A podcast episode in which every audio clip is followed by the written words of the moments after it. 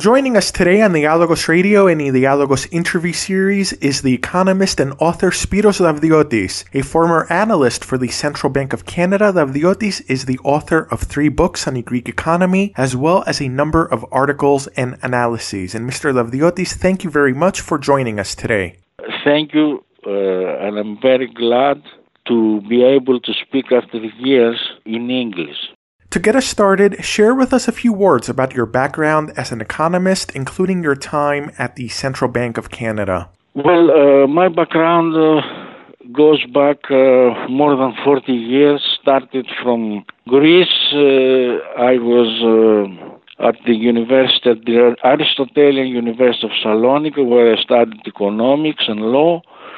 And then uh, I moved on to Canada where I studied uh, economics uh, at the York University, where I obtained my master's degree in economics, and then I moved on to University of Toronto doing studies, uh, PhD studies in economics, and at the same time I completed the MBA course of the University of Toronto, of Toronto, where the Bank of Canada hired me, and then uh, instead of going to be academic, uh, I moved on from Toronto to Ottawa, where uh, is the headquarters of uh, Bank of Canada, and I worked there as um, first doing uh, forecast for Canada savings bonds uh, and also the monetary sections and security sections of the bank, and then handling the portfolio, stock portfolio of the bank, and uh, I left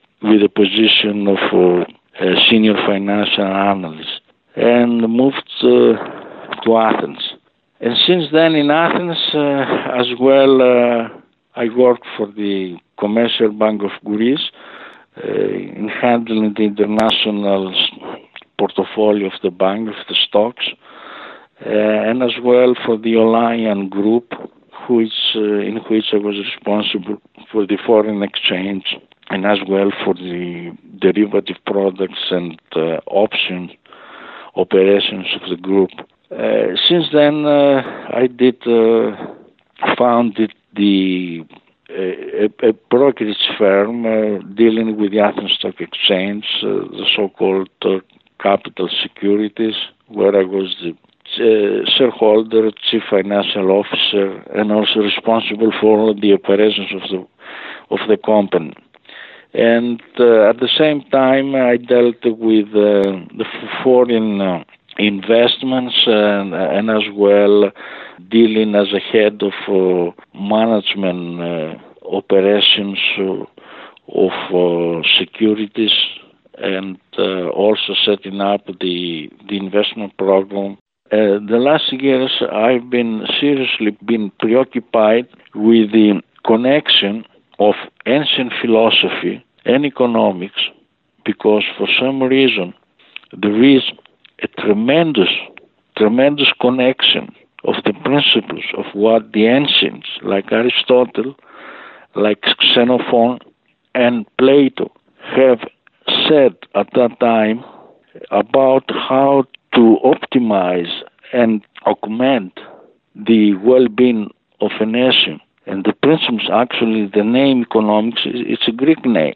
It is. It has been developed in a dialogue uh, of uh, between Socrates and some of his students in a dialogue which is called Economikos and wrote by Xenophon. And I found tremendous principles there which could help the new Greeks to understand and try to interconnect because what we studied in economics starts in, in all Western uh, civilizations from, from Adam Smith and uh, from the physiocrats, the French physiocrats. But uh, actually, as a matter of fact, the physiocrats, what they have taken most of the ideas, okay, from the economicos of, of Xenophon. And also Aristotle in his Polis has tremendous principle.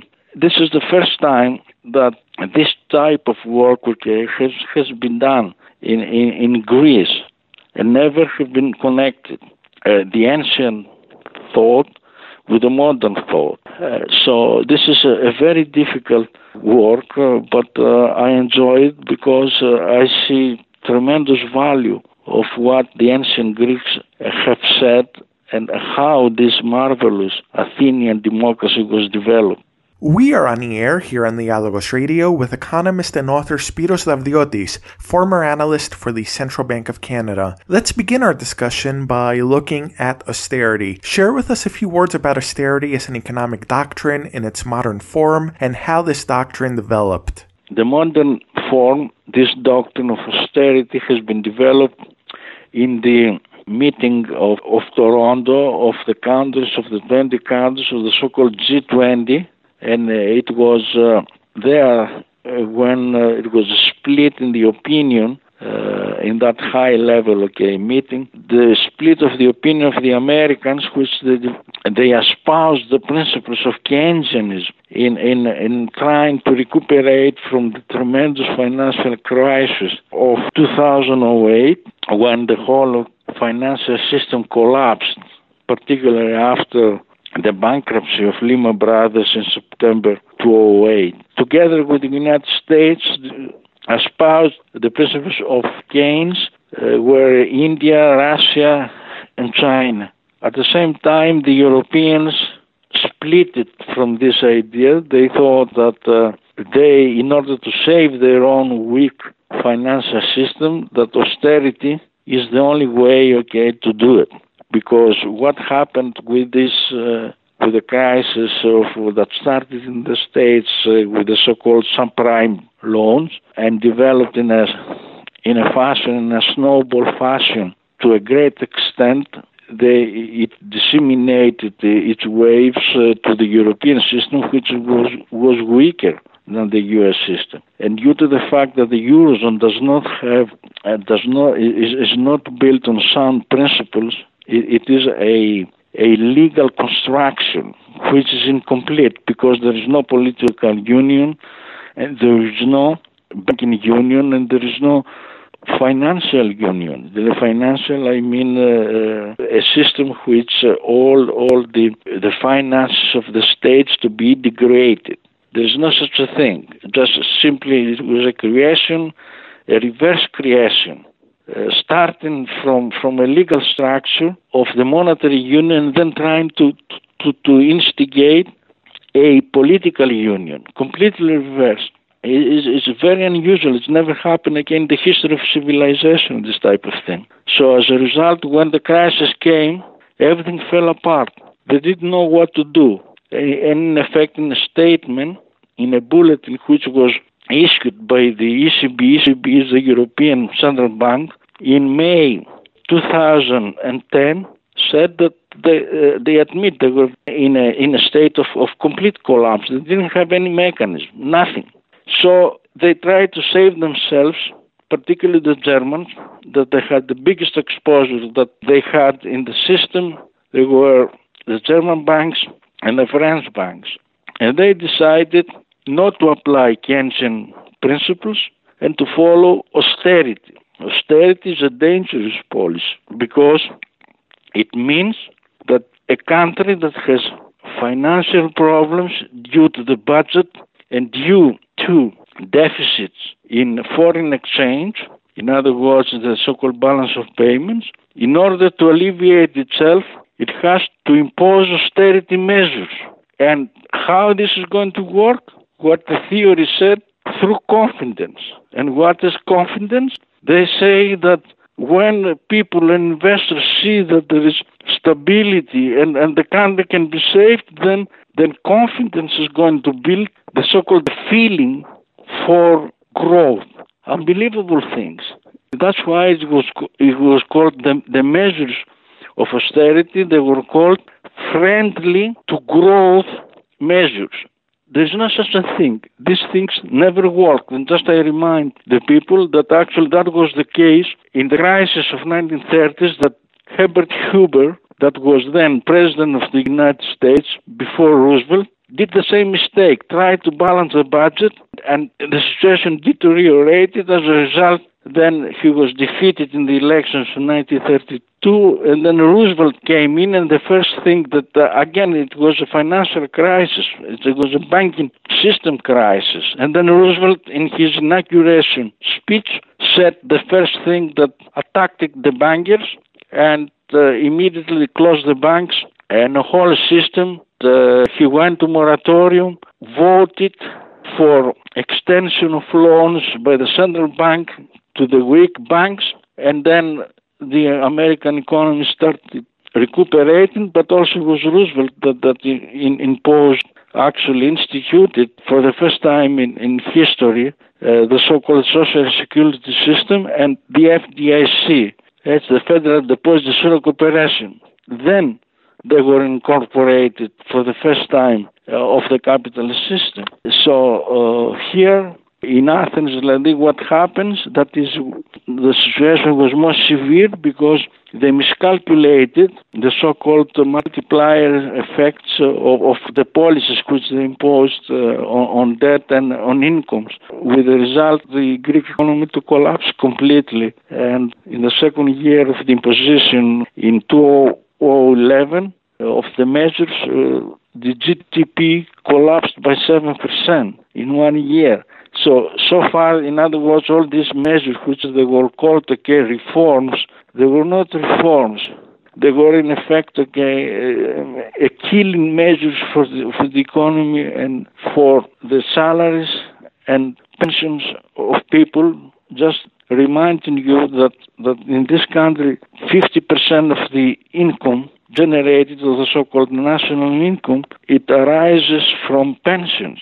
It was a total catastrophe. And the unemployment rate from 7.8% shoot up again to 28% and still remains with artificial means at 23. It is a situation very, I would say, dismal because people have no hope about finding a job completely okay they immigrate and so far the immigration rate has reached a level of uh, more than 600,000 people from which 250,000 are educated people with degrees, being unable to find anything decent here. Overall, the GDP from 2008 till now has fallen by 28%. This is the longest in time and magnitude drop uh, of in, in growth in economic terms of any so-called named developed countries. This never happened before. Even in the so-called Great Depressions in the sta- Great Depression in the States, the unemployment rate reached 25 percent, and it took only three years to start the recovery. In other words, after 1933, 1934, it was the bottom. And since then, it started grow, growing. But of course, as you very well know, we had the Second World War in uh, 1940, so the situation cannot be compared. We are speaking with economist and author Spiros Davdiotis, former analyst for the Central Bank of Canada, here on Dialogos Radio and the Dialogos interview series. In your opinion, why is there such a great insistence on economic austerity, such as in the case of Greece, and are there any examples that you can identify where any country was able to emerge from a financial crisis and return to growth as a result of austerity? Not to my knowledge. Always, as I tried to mention before, that's why um, I mentioned the name of Herbert Hoover, the previous president uh, before Franklin Roosevelt take over, tried to impose uh, austerity, and in two years the whole situation was um, very severe. There is not such a, an example in, in the history of economics. I do not know how they developed this type of friendly to growth austerity. It, it's just unbelievable. This is a myth. There is no such a thing friendly to growth austerity. They tried to save the, the, the, the financial system of Europe that was collapsing. At the same time, Germany went ahead and accepted this because they want to maintain the free zone intact in the whole EEC, the, the European Union. And uh, of course, uh, as you know, there are only nine countries which do not participate in the so called Eurozone. But the main thing was for Germans to maintain the primacy of its export power. And in order to do that, in this modern era, you have to maintain the financial system because Eurozone provides a uniform platform where following the principle of free trade, which are the three basic principles, economic principles of the of the Maastricht Treaty, it's the freedom of commerce, freedom of services, and freedom of labor. And of course, that presupposes freedom of capital. So, uh, as a matter of fact, since euro is based on an irrevocable exchange that we cannot change. It's not, in other words, a Bretton Woods. The Bretton Woods was the gold standard, but if, if a country was in a fundamental disequilibrium, they could devalue up to 10% and try to get out more easily out of the predicament. Now, with euro, you cannot. As long as you entered with the exchange, which it was determined then, that's it. Nothing you can do. It is like an iron chain in which you enter, and if you cannot fit from the very beginning, as it happened in Greece, because they had, as you very well remember, to change the so-called uh, statistics and, and do some things very unethical uh, in order to enter, but they knew, the European knew that, that the Greeks uh, were uh, cooking the numbers, but they wanted to sell, the Germans wanted to, to sell uh, the ships, uh, in, in Greece and planes, the same with uh, the French, and therefore they closed the eyes. That's why they wanted to have Greece there due to the fact that, that they can expand their own markets to Greece due to, to different economic development, different uh, industrial development of the countries, and at the same time not having to be afraid of devaluation. And that was the main concern of Germany, because at, at the beginning, Germany was exporting two thirds of, of their products to European countries. Then it shifted and started exporting okay, in Asia with the biggest market of China. But just remember that even now, exports in Germany's GDP constitute the 46% of the whole GDP, gross domestic product of the German economy. So, and they had the power to institute this policy, and the Greek politicians decided to protect the banks. And this was a mistake. It was a mistake. I don't know what happened, and the involvement always was uh, just a, a, an interlocking interest between the politicians and the banking system in Greece. But I think it was also an ignorance. They didn't know to what extent that relationship and accepting to pass in the national budget these tremendous losses of the banking system to the Greek taxpayer, and the amounts are tremendous because they involve a sum of 240 billion plus, which is in relation to GDP. Greece has a GDP of 175 billion. That's it. This, this is the, la- the latest number. Closing year 2016. So when we have an economy, such a small economy, producing 165 billion worth and you transfer 240 billion of losses of a banking system that have nothing to do with the Greek economy, you can imagine this is a percentage close to 150% of GDP. It is like saying that the US, when in 2008 went to save the US banking system from collapse, it sacrificed about, in effect, close to 10 trillion then. But then the GDP of uh, the US was uh, 17 trillion. Right now it is the same thing like saying that uh, the Greek economy could could carry in, in its shoulders su- such a weight as the US was at that time to place funds in excess of uh, 25 trillion you see, there's a big difference that, uh, in effect, because Greece, the U.S. still has its own okay, monetary system. It has the Federal Reserve and can print money. But in Eurozone, no, in order to enter, all the countries have to give up the, their sovereignty of, of creating money. So the monetary sovereignty was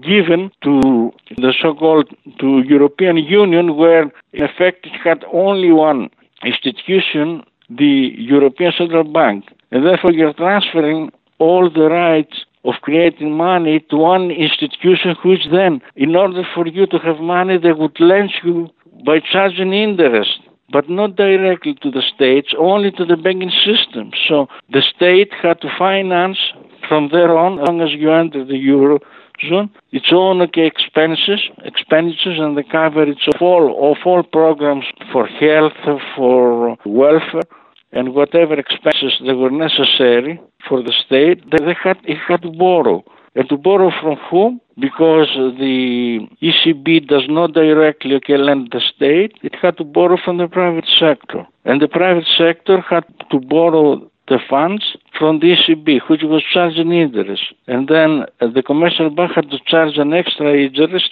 to make a profit to lend the money to the Greek state. And what happened then? The Greek state had to charge the taxpayers with higher taxes in order to cover those expenses. And over the years, over the years, didn't even pass many years because we entered in physical form in the European zone, monetary zone, in 2002. In 2008, we were already bankrupt but simply they did not announce that publicly. Internationally, they didn't know that the problem of the Greek state was mostly the, the banking system. They were saying the corrupt Greeks. Yes, they were corrupt Greeks. And, they, and the politicians are really very corrupt in Greece. This is acknowledged, but the politicians never behaved placing the state the common good ahead of their own selves. This is true, but that was a small part of the ordeal for the Greek people. But right now we're faced, according to the last budget, more than 563 billion, which is the sum of all the debt which occurred due to the banking losses that entered the Greek budget because there is no fiscal union in, in Europe. We are on the air with economist and author Spiros Davdiotis, former analyst for the Central Bank of Canada here on the Dialogos Radio and the Dialogos interview series. Seisachtheia is a concept that many of our listeners, and particularly those who are not Greek, may not be familiar with. It is also the topic of one of your books. Tell us about this ancient Greek concept and about the history of debt and bankruptcy in the Greek case. Well, uh, thank you for the question. That actually makes me feel uh, very good because uh, there are a lot of similarities of what happened then at the 6th century BC in ancient Athens with what is happening now. Because then ancient Athens was uh, in a great economic ordeal due to the fact that the wealth of the city was accumulated uh, in, in the most rich people, and the most rich people at that period were simply landowners, and they charged interest between 16 and 36 percent for those that did not have money and they wanted get to borrow money. At the same time, if if uh, an agrarian wanted to cultivate the fields, because all the fields they were owned by them, they had to either pay one sixth of the gross proceeds of the cultivation to them as a rent,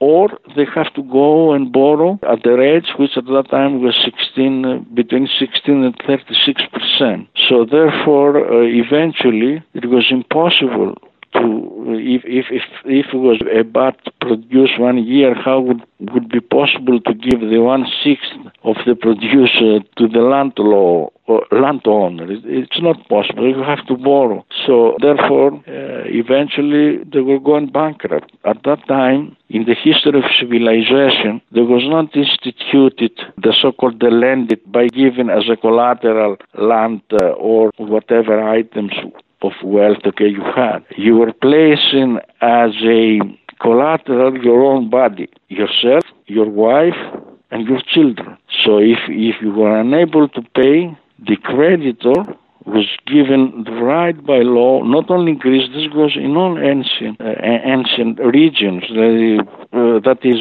uh, even uh, Asia Minor, even going down to Sumeria, Iraq. And so there was a tremendous problem. Why? Because you were captured, and you were sold as a slave. And now the famous place of slave exchange was then at that time the island of, of Aegina which is just outside of the port of Piraeus. And you were selling yourself together with the members of the family whenever a cake was beaten to buy you. And Solon was the actually the, the so-called archon. Uh, archon is, is the highest level of, of civil official that was elected by the Athenians to solve this problem because they had evacuated. Like right now, the Greeks are evacuating Greece. They cannot find jobs because what they can do, they, they, they become criminals, killing other people to live. This is a very serious thing here in Greece because when we say there's not even unemployment insurance, they say there is. But right now there's one million more than 200,000 people officially unemployed and they pay unemployment insurance only for less than 10%. And what type of unemployment insurance is 260 euros per month and only 10%. Actually, with the actual statistics of Greece, 100 and 17,000 people only get unemployment insurance. Now, this is the European system, which exists because there is no law and regulation or principle within the European Union and particularly in Eurozone which gives a right to work. In other words, while in the States the Federal Reserve law specifically says that all monetary policy will be in accordance to number one, maximum employment. Number two, price stability. Number three, low long-term interest rates. The Constitution, according to, to the Maastricht Treaty of the European Central Bank says there is only one goal and that goal is price stability. That's it. Nothing about employment. They don't even care about anything. This is why people, Greeks, they have okay to immigrate because at the same time there is no law to determine the minimum wage rate, which is at the level at which a human being can really survive decently to live. There is now a law which determines that the minimum wage rate for unskilled labor is 486 euros per month. 486. Now, just think about all of you that you're living either in Canada or in the US or in Australia and you visited Greece. Is it possible for 486 euros per month a person to live decently? No, cannot. Simply, it, it is a poverty of a, you reduce a kid to a pauper. It is an undeclared slavery. And even the salaries, because they're not right now, cannot be fully employed except okay, if you're a civil servant. Even the money that they get, the monthly payments are, are even okay, lower than that in many instances. As the Minister of Labor in Greece has announced, of about 125,000 people are employed with a salary of less than 100 euros per month. So I say that because the situation is really very severe and it's not an accident that recently a report announced by a Cologne Institute of Economics, just this recent report, 2nd of March 9, uh, 2017, has said that Greece is in the last place of all European nations, in other words, the nations that are in the European uh, Union, uh, which are 28 nations, that the poverty level in Greece have reached the 40%. Now, that's not far away from what actually the IMF, the National Monetary Fund, acknowledged with the data of 2015 the poverty level in Greece was then 36%. So here we have another confirmation. It's 40% in two years. The way that I see it and the way that actually everybody feels near him what happens because Greece is a small country is going to be above 50%. However, people, they think this is not important, particularly the academics that they completely dismissed all those things and they say, okay, we're going to stay in Eurozone without taking into consideration the severe situation, economic situation which and the predicament in which, okay, many people are and the suffering, okay, keeps going when I was speaking about Solon, I've been carried away a little bit by the frightening situation here in Greece, which we are living now. I forgot to tell you that Solon resolved this problem because the Greeks at that time, the Athenians, were deserting Athens. So the fields were, remained uncultivated. As a result, even the rich people, they said, we have to find a solution to that and and uh, the country the, then the city was in the verge of civil war. And so they elected Solon because he was famous for his integrity his knowledge and actually he, uh, he was a, a medium let's say in the middle class person not rich not poor. Therefore the rich trust him and the poor also trusts him because uh, or when he was young actually he, he showed characteristics of patriotism. And Solon enacted the Seisachtheia and this word remained for centuries. And even now as a word so powerful which means Seisachtheia means I remove the weights of debt. It was a, the first macroeconomic plan that instituted in the whole civilization because the first thing that Solon did is simply to institute laws by which he abolished the lending by placing your body as a collateral. In other words, hypo, you have to hypothecate your, your body. And that was the first thing a human being has established this law in the whole humanity. It was Solon. That's why his name remains still as a, such a significant light in the development of, of human civilization.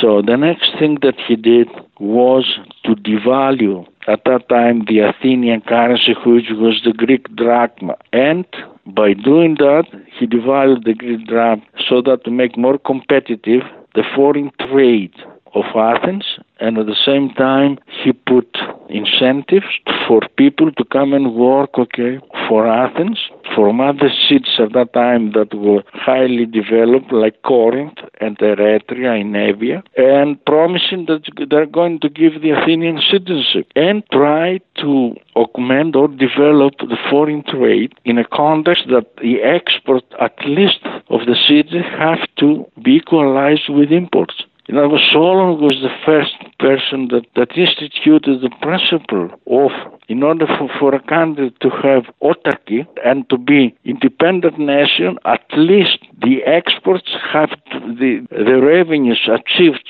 from exports have to be equalized by the revenues given to import. Uh, something that never any Greek state politicians have achieved since Greece officially accepted internationally uh, as an independent nation in 1830. But Solon did it and placed the first principle. And since he achieved those results, which were very welcome by any anyone, because Solon was the person that instituted the so-called Ecclesia to Dimou, which means that the direct democracy, the people were elected directly by people. And the Athenians voted 21 years continuously because then you were elected for one year and it has to be another vote again so that to be the head official for another year. At 21 years continuously, he was elected as an archon of Athens and it was enough time for him to develop, to take the country out of this economic morass and develop it, place uh, in, in, in one of the highest civilized nations of all that uh, ancient period, which unfortunately we do not have such a politician right now. We are speaking with economist and author Spiros Davdiotis, former analyst for the Central Bank of Canada, here on Dialogos Radio and the Dialogos interview series. Let's turn now to the issue of the Greek debt. How and in what way could Greece denounce its public debt, and what does international law and international legal precedent foresee for the issue of the debt?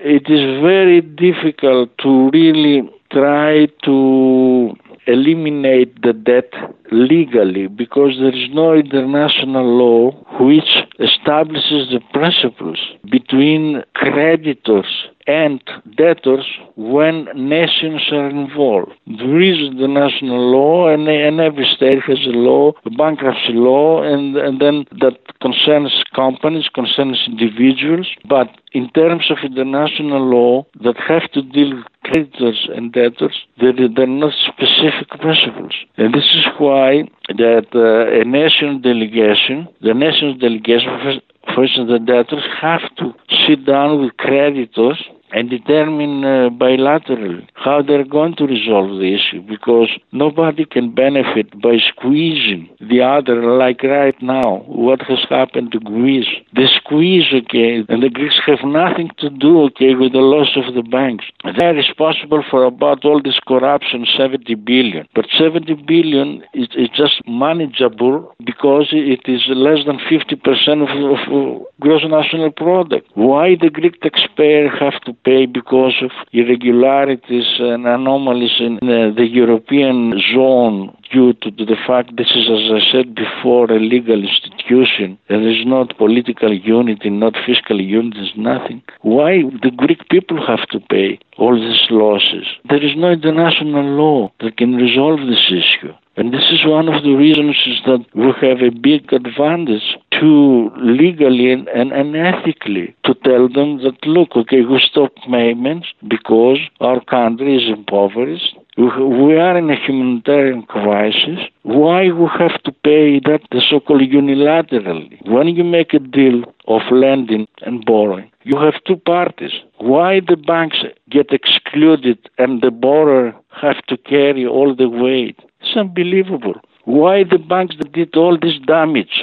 Because they played in toxic bonds, in various okay, futures markets, in securitized products which they didn't even understand what was this. And they incurred enormous losses, hundreds of billions. And they placed that on the weight of a small country of 175 billion. What is this now? What, what type of, of justice? This is why I'm talking here about the biggest, perhaps, when people realize what happened, the Greek situation and the suffering imposed on all Greeks some of them are innocent and all are crooks. They're not all people like this. There are people, particularly in small cities and villages, very, very helpful and with good principles. Why we have to pay all these people to be destroyed economically? And this is going to take more than a generation to put okay, Greece back where it was.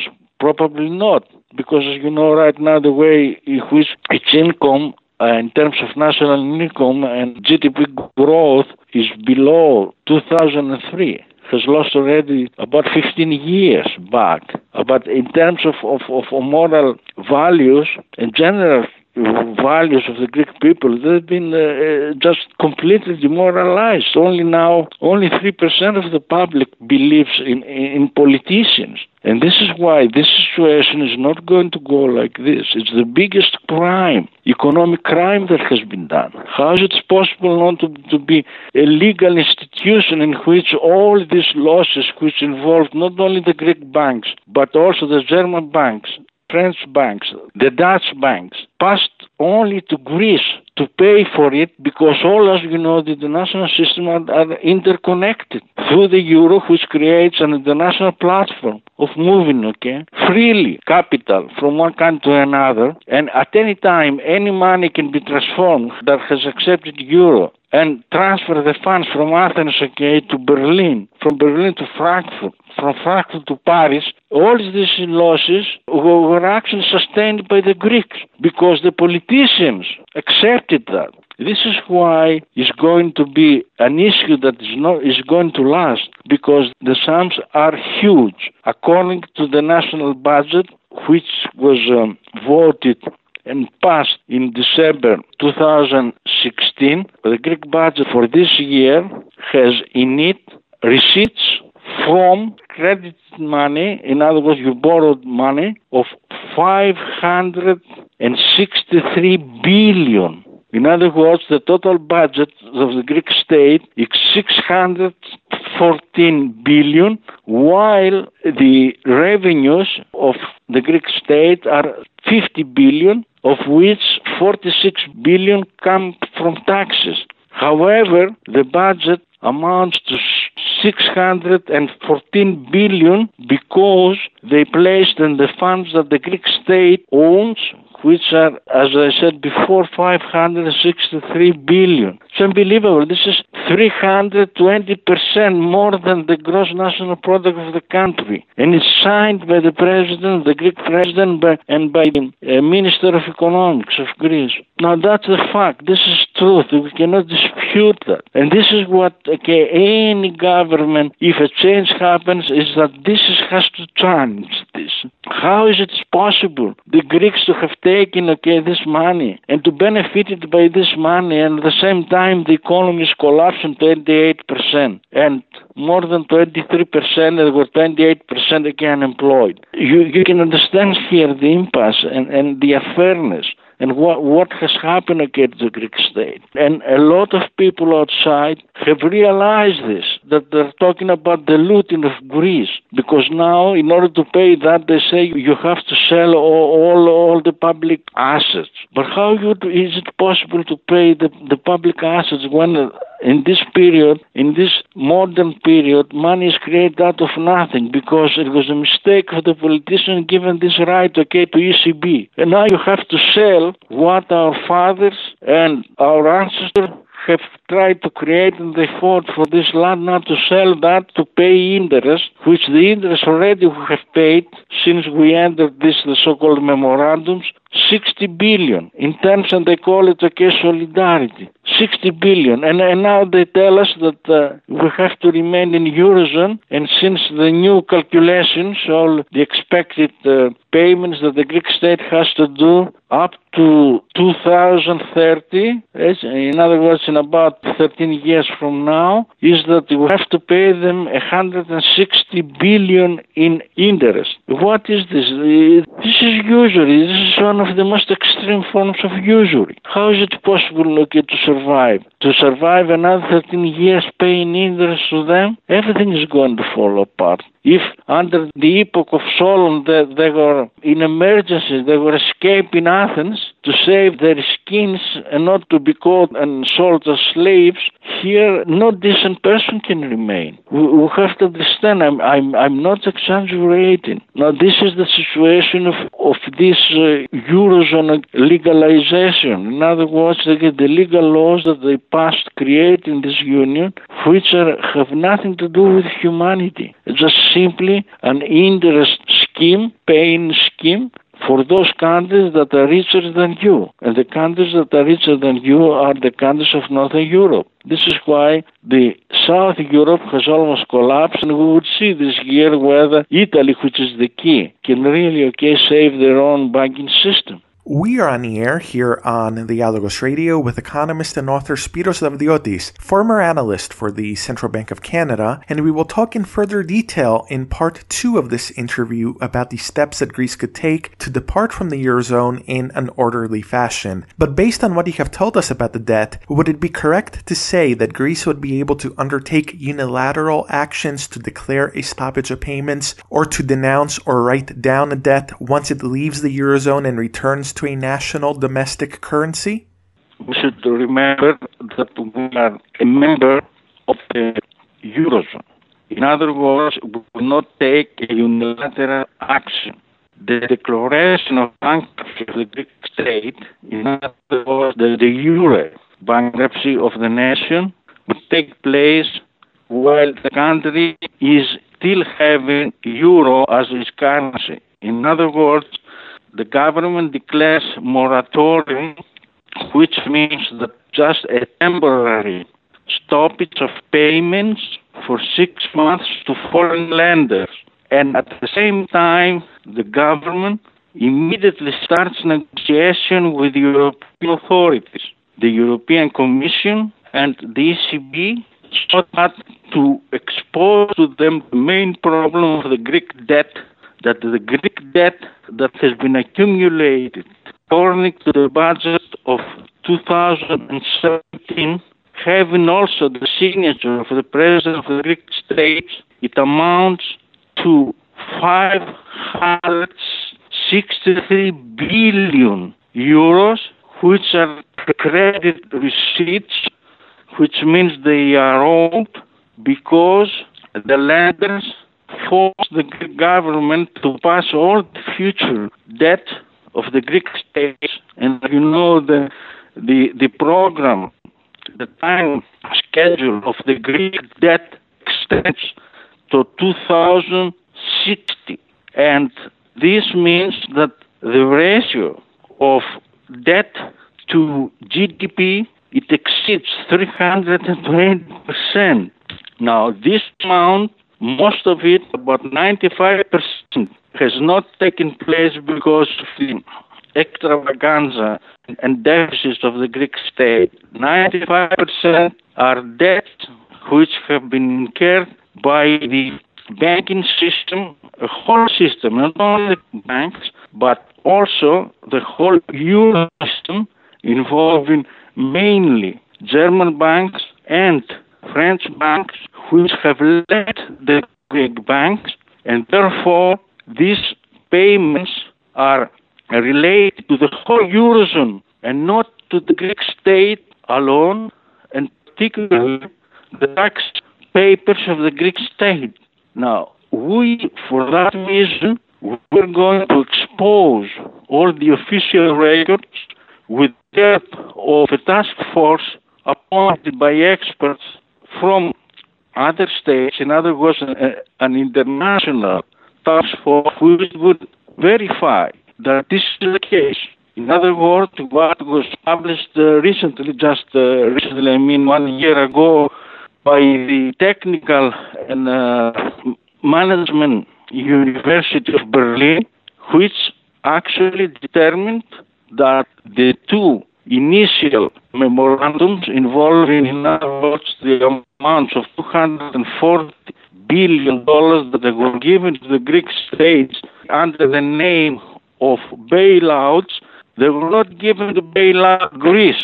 They were given to bail out the, the banking system. And according to the study, only less than 5% has gone for the Greek economy, and rest, in other words, about 95.5% went for repaying the debt and losses of the banking system of Europe as a whole. In other words, the Eurozone, because that's the problem that was created due to the inflexibility of the Euro system, because Euro has irrevocable exchange rate, and after the crisis, the global crisis in 2008, which was actually a financial crisis, it was impossible to cope with. And for some reason, the Greek politicians accepted this fact.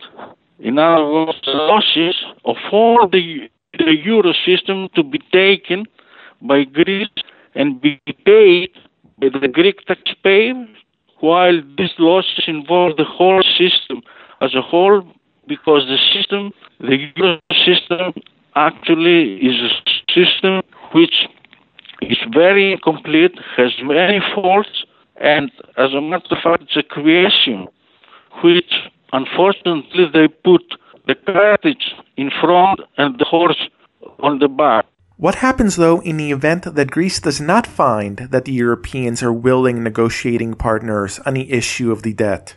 In my view, that, that, that would be almost impossible and irresponsible because Greece has in its hands a bomb, a huge bomb of debt.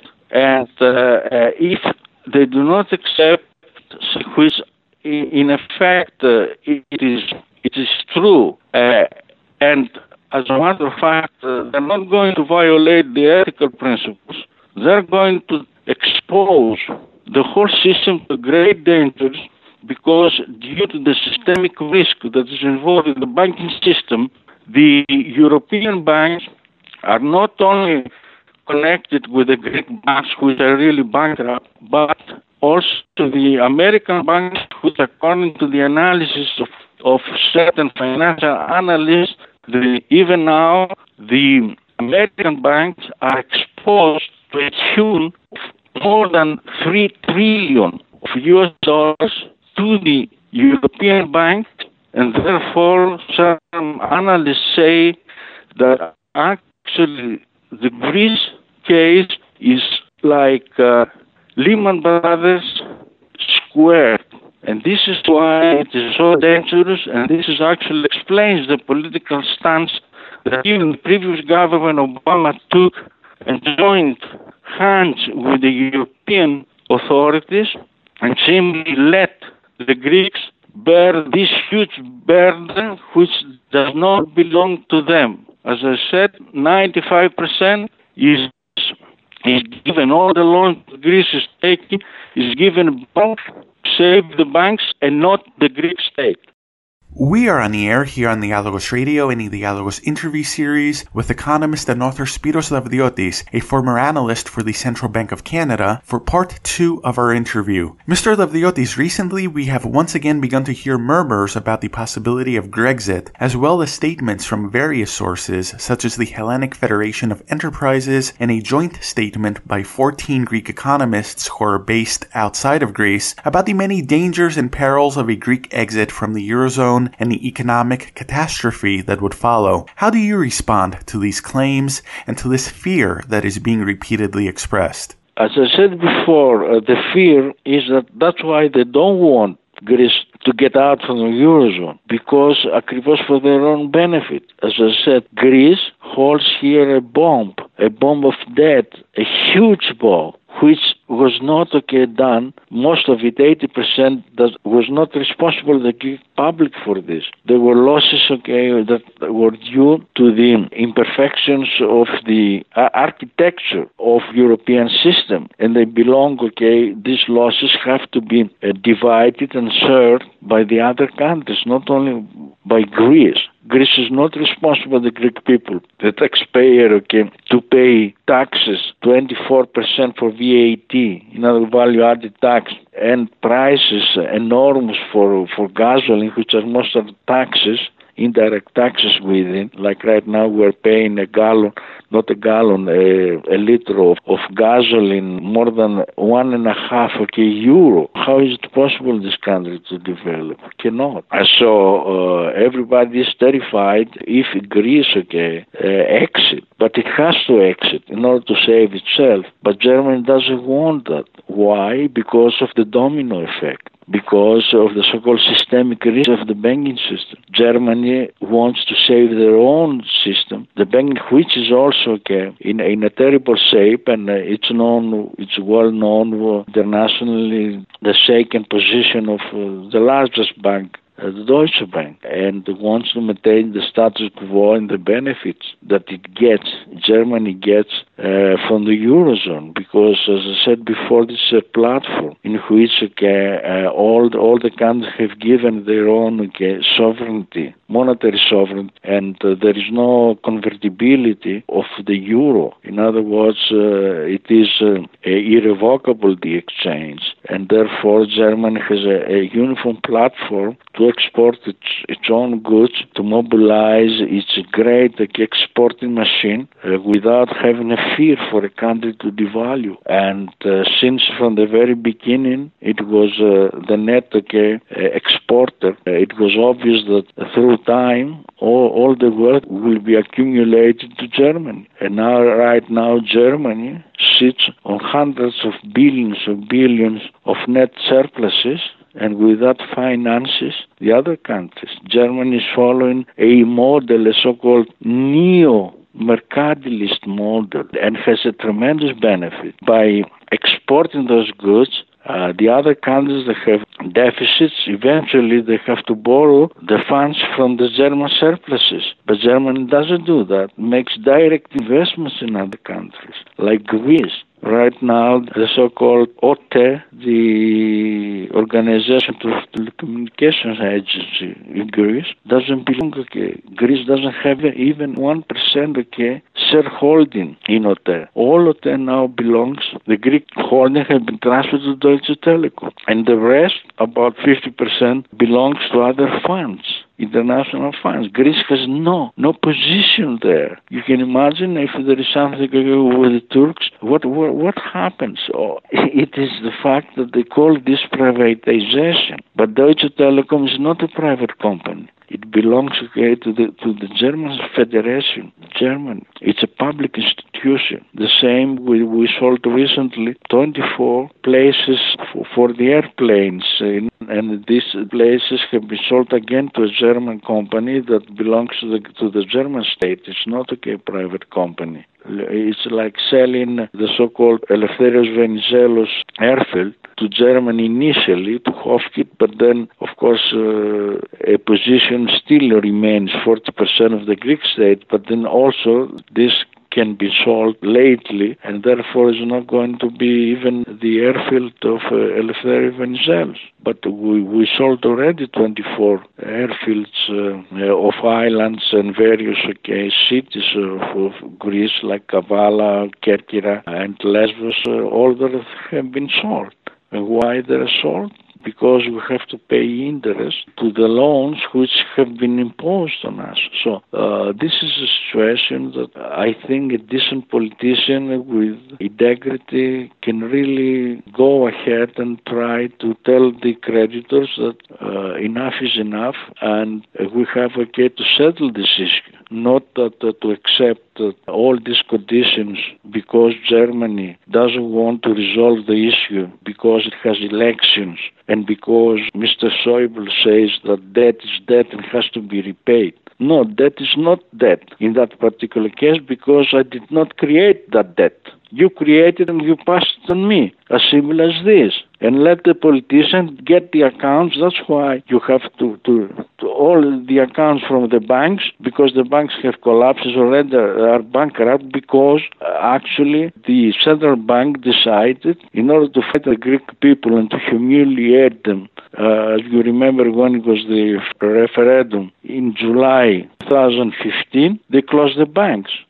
Why? There is no even legal definition or to give the power to the ECB to close the banks. Simply they closed the banks because to try to affect okay, the vote of the electorate. It was so obvious. But closing the banks destroyed all the accounts, you know, and, and nothing was said that international. The stocks of the banking issues in Athens had three limit downs three days continuously, limit down in, in the Athens Stock Exchange 30%. So they were lost 90% of the value. People destroyed, firms closed. Nobody said anything. And why this this happened? And people were, were taking on lies, waiting on the ATMs to get money, threatened because they didn't know. They, they thought, okay, they thought, oh, we're going okay to to be unable okay to feed ourselves and humiliate international the Greeks. Why they did that? To frighten them so that okay not to get out from the eurozone. The same thing, the same tactic happens now.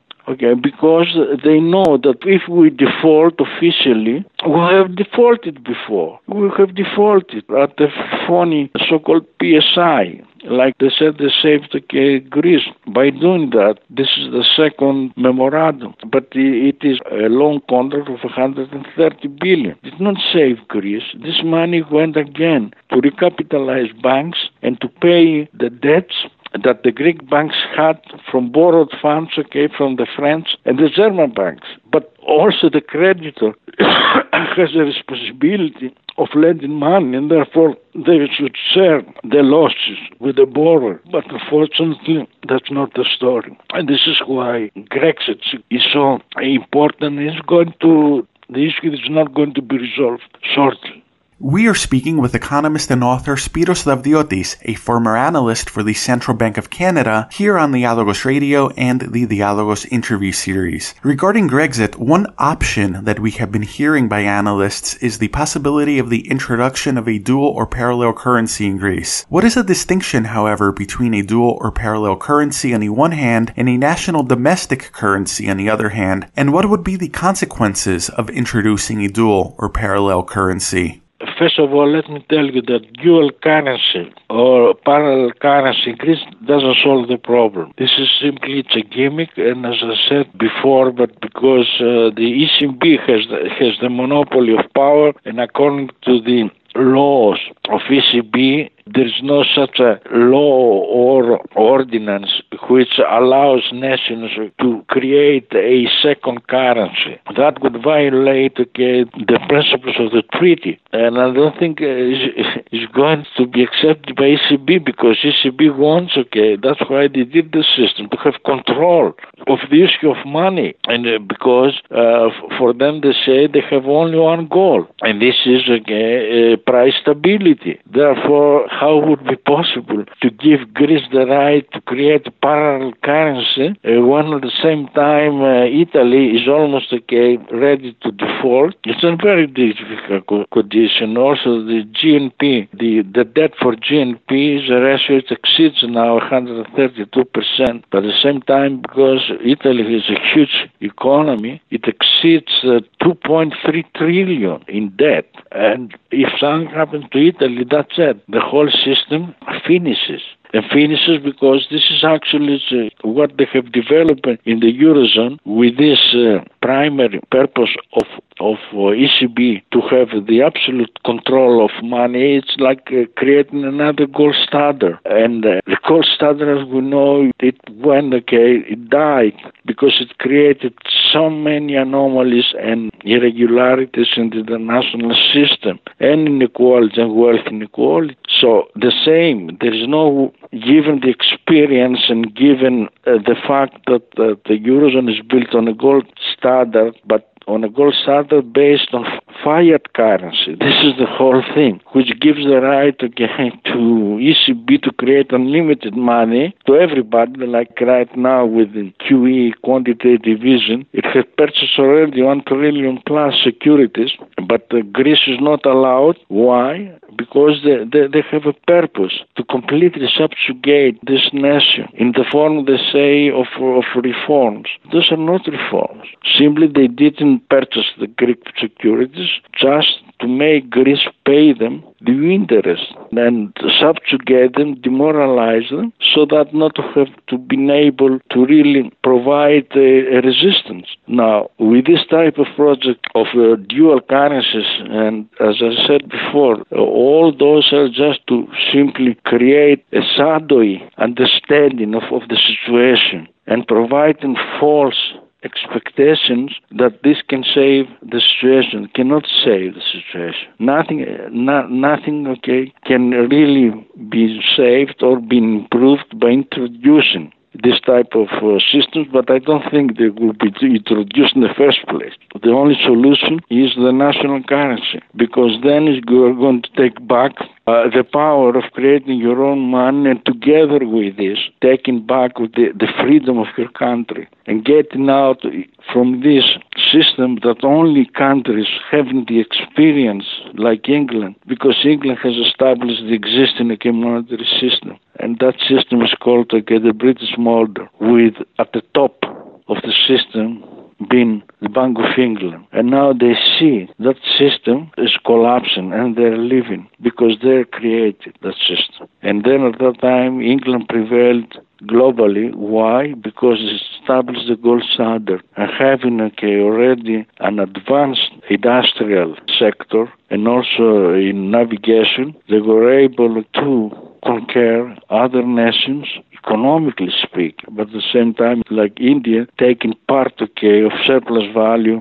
from India to England and establishing the gold standard, were in a position to control deficit nations and pay them interest because they did not have gold like Greece had. That's why Greece had really went bankrupt four times aside from this one, which is the fifth time officially. Once, okay, it, uh, it went bankrupt in 1827 before even it was created officially as a nation. The second time was in 1843 under the monarchy of Otho. The third time was the third, and this is famous because everybody remembers in 1893 the so-called Harilo Trikoupi, Distikos of Unfortunately went bankrupt. But he said that he was a very honest politician, perhaps the last, and the person that, that governed Greece for for 11. This is uh, so in in parentheses, uh, but this is important for people to know, particularly the Greeks that are living outside from Greece. 11 years was the prime minister of Greece.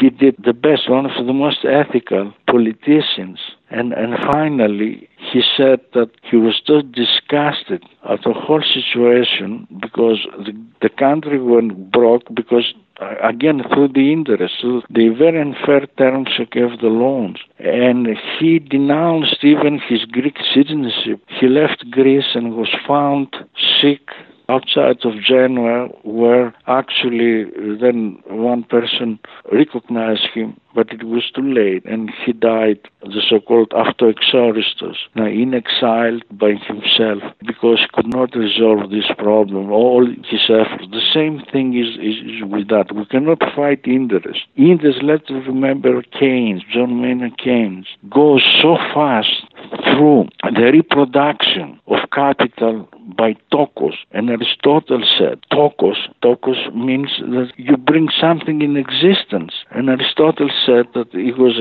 hated by society because it's creating with no effort out of a sterile thing which at that time, as we know, the currency was, was a metal, was gold and silver. So the same thing have been instituted now. The Greek state gave the power to ECB, and this ECB through usury mechanism to lend to the Greek state, but the Greek state paying double interest, one to the ECB and one okay to the commercial banks because the ECB instituted, placed a law and said, I do not lend you in other words, I'm not okay, a lender of last resort, which abolishes the basic principle of central banks. That's the function of the central bank to be a provider of last resort funds if something goes wrong to the system. Now, the ECB does the opposite. And the Cyprus situation shows exactly what I'm trying to say. This is why it's, it's crazy to talk about parallel currencies and so forth. The crisis situation, the, the situation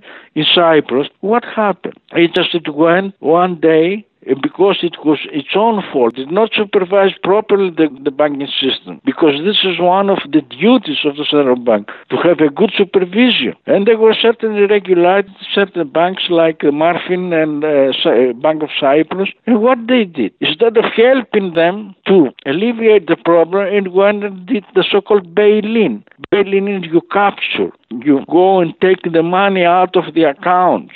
and whenever had his money in Cyprus banks above 100,000 euros, lost all his money. Now, this is the situation, the banking institution that Greece wants. This is extraction, the extracting mechanism. This is like the so-called the old tyrant of, Syracuse, which if you do not okay, obey his order, I'm, I'm mentioning this because Plato went there to educate him, and he didn't like what Plato was saying, so he wanted to kill him. And fortunately, his advisor intervened and he was sold as a slave to a Aegina and since then he was recovered by an old student and he was saved. So the same thing is with Eurozone. Therefore, I don't think that all these, in other words, plans, I think they were publicized more to confuse the public. There's no solution out of these uh, systems.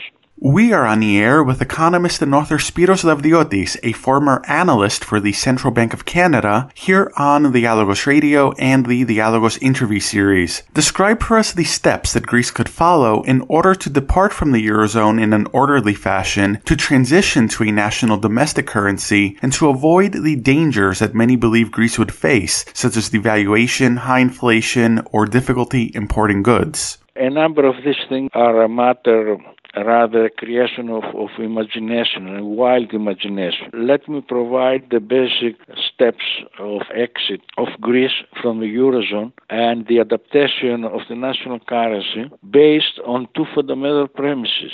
First, the democratic institutions are maintained and the constitution of the country. And second, that there is political will. Now, that's a very important assumption. It's a fundamental assumption, which right now does not exist. But for myself, I am in need to develop, which I would expose right now, the system of exiting Greece under the assumption that finally a light comes to the brains of the Greek politicians. So if that happens into fruition, those are the steps that should be taken. The country is declared in a state of necessity and the Article 44 of the Greek Constitution is energized which means that after a suggestion of the Council of uh, Ministers, which the Prime Minister is presiding, together in coordination with the President of the Greek democracy, they transfer the power, their power to the President of the nation. This can be done legally through the laws of the Constitution. And this declaration of the state of necessity does not require to be passed through the current representative assembly. It doesn't require. That's why it can be done automatically, as long as the so-called political power, which means the prime minister and the members of its ministry, decide to do so. Then the president declares temporary stoppage of payments. That is the so-called uh, internationalist moratorium. And that moratorium is going to take a period of six months. During these six months, is that also there is a plan for the so-called reconstruction of the country because really it is a reconstruction. It's almost a case just destroyed, like being destroyed through war, through actual war, because it is an economic devastation. So at the same time, when you declare stoppage of payments, then uh, you save, and this is going to be for the foreign lenders, not internally. Everything it moves okay. As that makes you save about six billion, which we pay for interest at this time, but also uh, we stop okay payments of capital. Therefore, we have an advantage to feed the nation and also maintain salaries and pensions at the same level because at this particular stage there is a slight surplus in the national accounts. Then we have again the benefit we maintain 6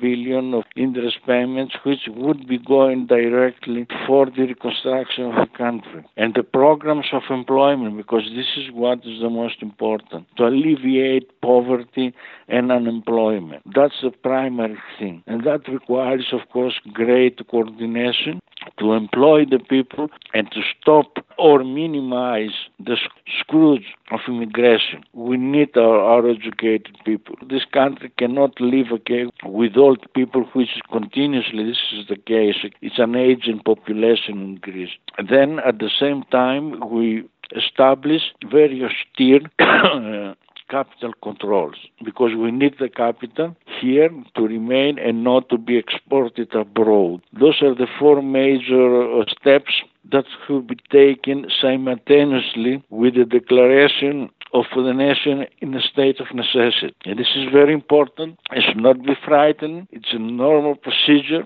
which you have to go because of the extraordinary crisis that right now is taking place in Greece. And also it is important because that gives you the power to uh, constitute illegal all the measures that were taken through the austerity measures, which were based not in law, not in humanity, not anything. They were just horizontal measures taking everybody with no taking advantage or, or rather take into consideration the principles of justice.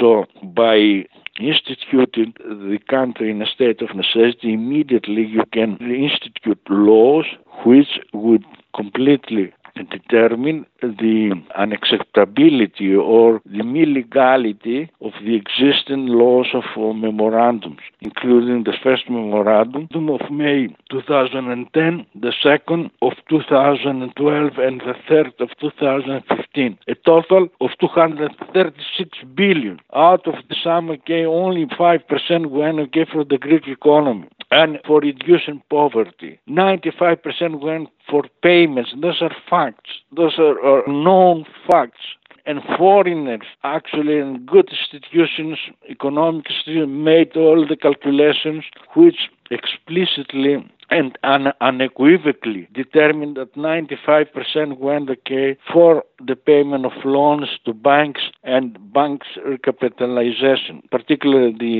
recapitalization is in reference to the Greek banks.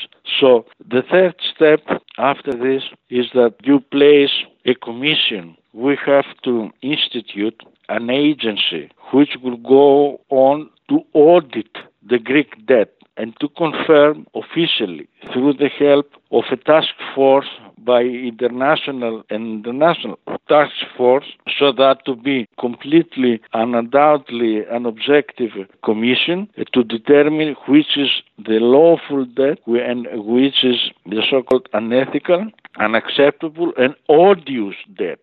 So, in the meantime, the country, through its own uh, people, which are, in other words, Greek officials, go start negotiations, negotiations with the European authorities, whether this is European Commission, Eurogroup, or including the ECB. Of course, all those uh, discussions have take place first when first uh, the Bank of Greece is completely nationalized. And this is important because the Bank of Greece is a company and uh, 92% of the shareholders are not known yet to the Greek public. And this is an offense to the democratic spirit of the Greek people. Uh, at the same time, because there's a problem, things are not so so straight, are highly complicated because uh, of the collapse of the Greek banks.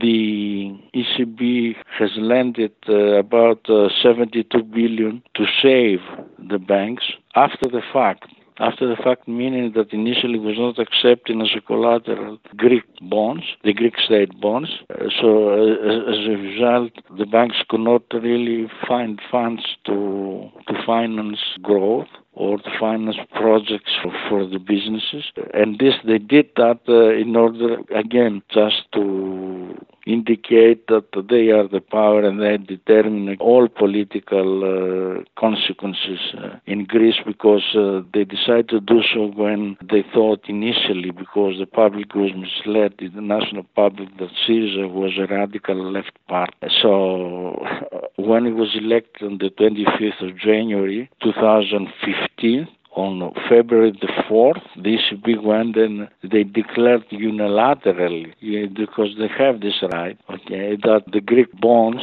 the bonds of the Greek state are not acceptable. They are junk bonds. But they were junk bonds in the, first, in the very beginning. So now the official said by that meant that they are not accepted as a collateral. So the banks could not be borrowing money from the ECB, and therefore the loan activity in Greece started falling apart, going to minus and uh, that is aggravated more the situation. So therefore, this issue should be taken into consideration, and that's why the banks initially they're going to do a bank holiday. It's a necessary thing that has to be done. The banking system is going to be closed because you need to protect whatever savings there are here. There are not too many. Okay, most of it is just uh, some leftover of pensions, a little money that exists, but most of it is just uh, the so-called circulating capital of the businesses.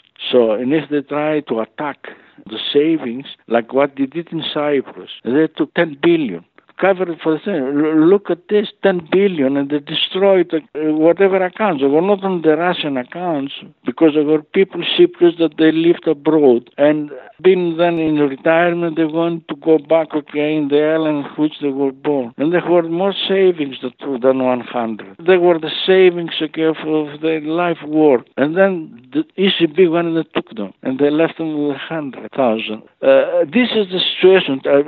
I'm sure it's inconceivable to all of you that you are living abroad that that's a European model of monetary system. But there is not a monetary system. It's an extractive system which lives on the blood of small and not so much industrialized as the north of Europe. Uh, so the next step after the banks placed on a necessary okay, bank holiday, it's again, the, as I said before, the nationalization of the Bank of Greece, like they were nationalized well before now. In other words, uh, like Bank of England was nationalized in uh, 1946, and the Bank of Canada was nationalized in 1938.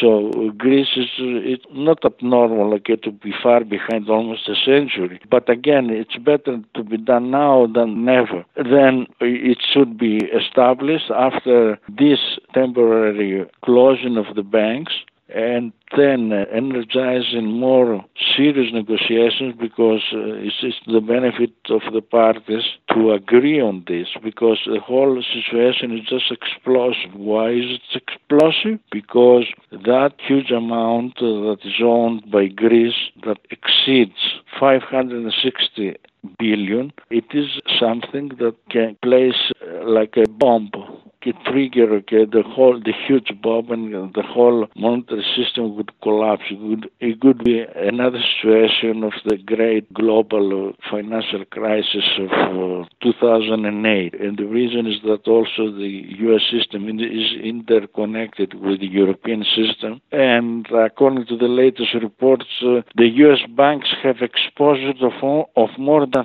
3 trillion to the European banks. So that's the situation. That's why it's very important everybody is talking about the Greek exit because if Greece decides okay to pull the trigger then it's going to be a whole mess around. The very dangerous situation of the European Italian system banking system and, and Italy owns has a big exposure of two, two more than 2 trillion 2.3 trillion it owns and therefore you know if something happened there then the whole thing is finished. The whole European monetary system is going to collapse.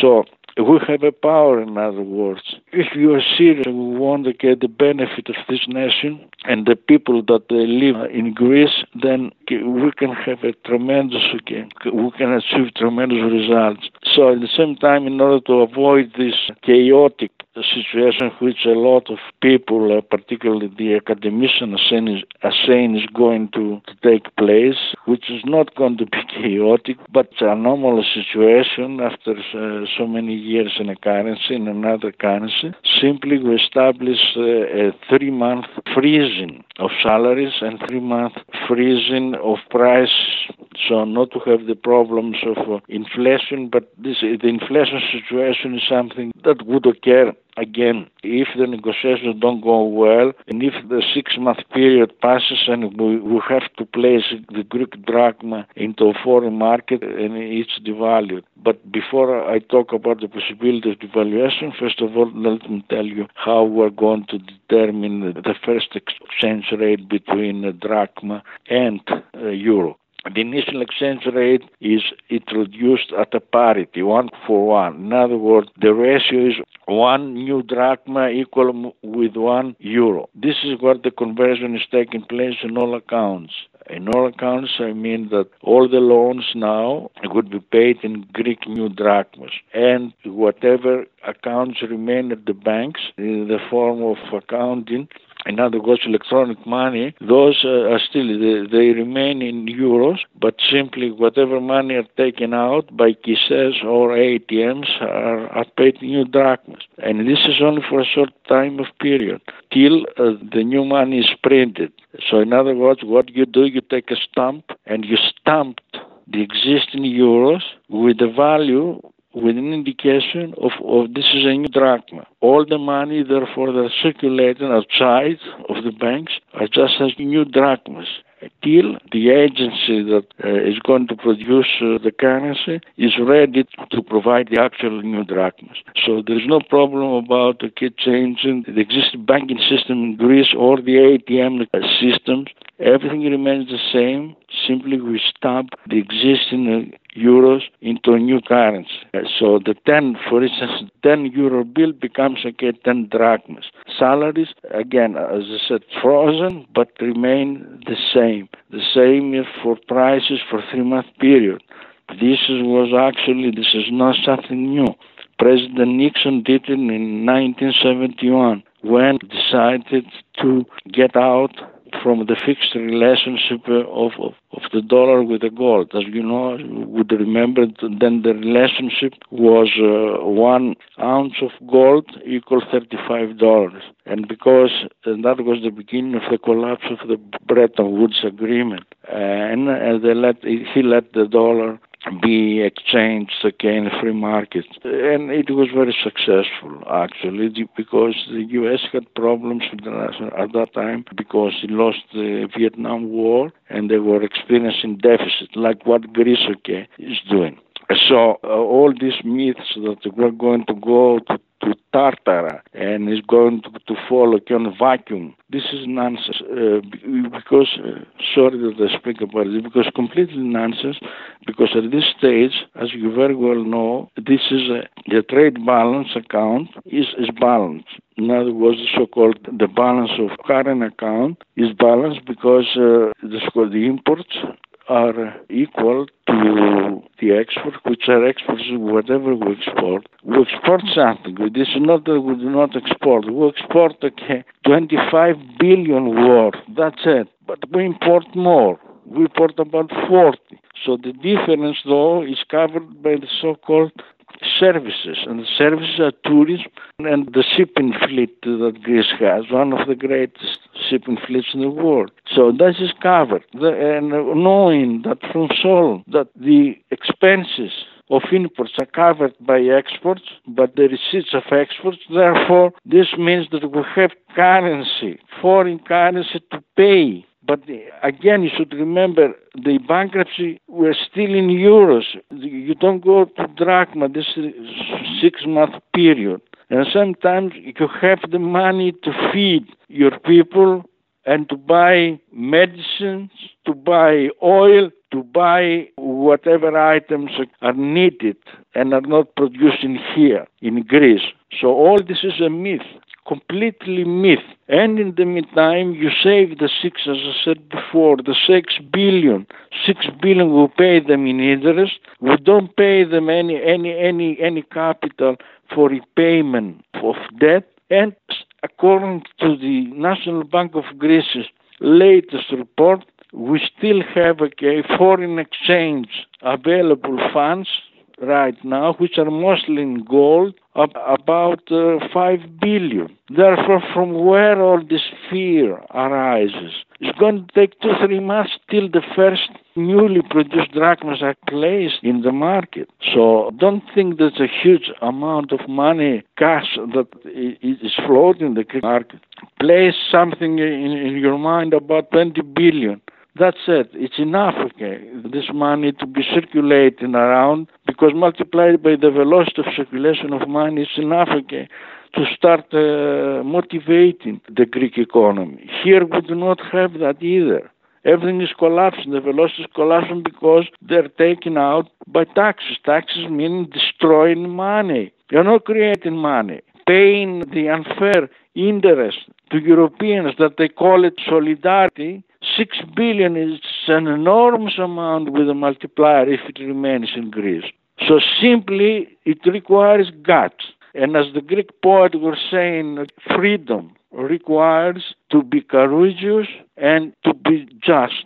And I would add to this and to really work hard to achieve this objective. Those are the most important measures just to add, this is important, in order the Greek money, the new drachma to get validity, immediately we institute a law through which that only Greek drachma is, is acceptable as a payment to the Greek tax authorities. Now, this is something that was said by Aristotle, because Aristotle said that money is the creation of the law. That's why it's called nomisma. Nomisma exuke nomos.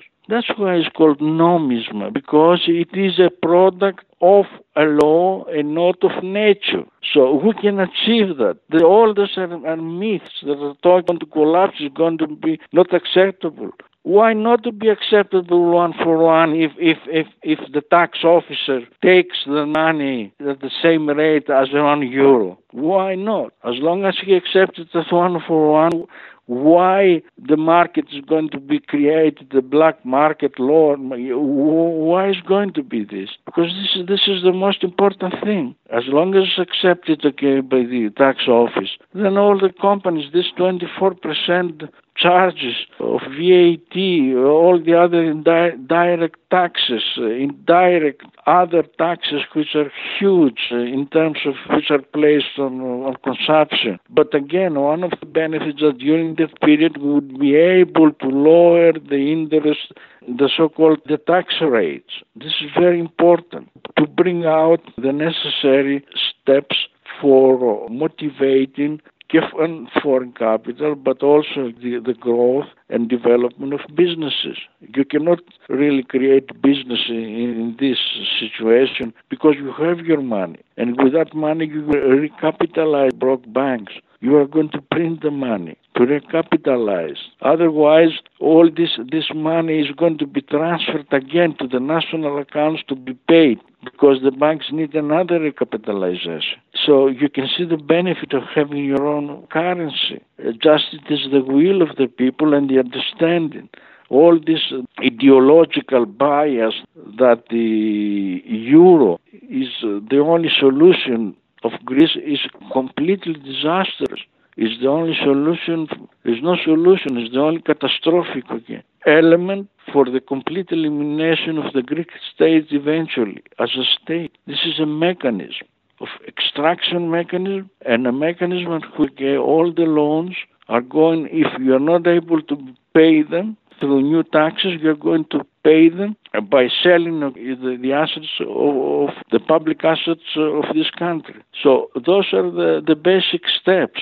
I think not to be tiring you more about it, but as I said, as long as uh, it's understood that it's going to take a couple of months till the new national currency is cut, in that particular case in Greece, from Holargos, where is the place uh, which uh, produces, and it still has uh, the old machines through which the drachma was circulated. But, but it's going to take some time. So as long as there is a passion, a patience, and a belief that actually our freedom and Greek prosperity, future prosperity, is based on reacquiring the capacity to create our own money, then the last necessary thing is that we and the European authorities understand, and also they do understand that we have to to find together a solution. Okay, otherwise it's going to be a situation that everybody loses.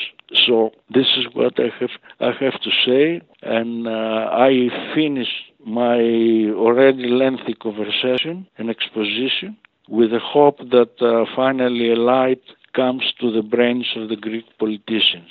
I thank you very much. Well, Mr. Lavdiotis, thank you very much for joining us today on the Dialogos Radio and the Dialogos interview series, and for taking the time to share your very detailed analysis and insights with us.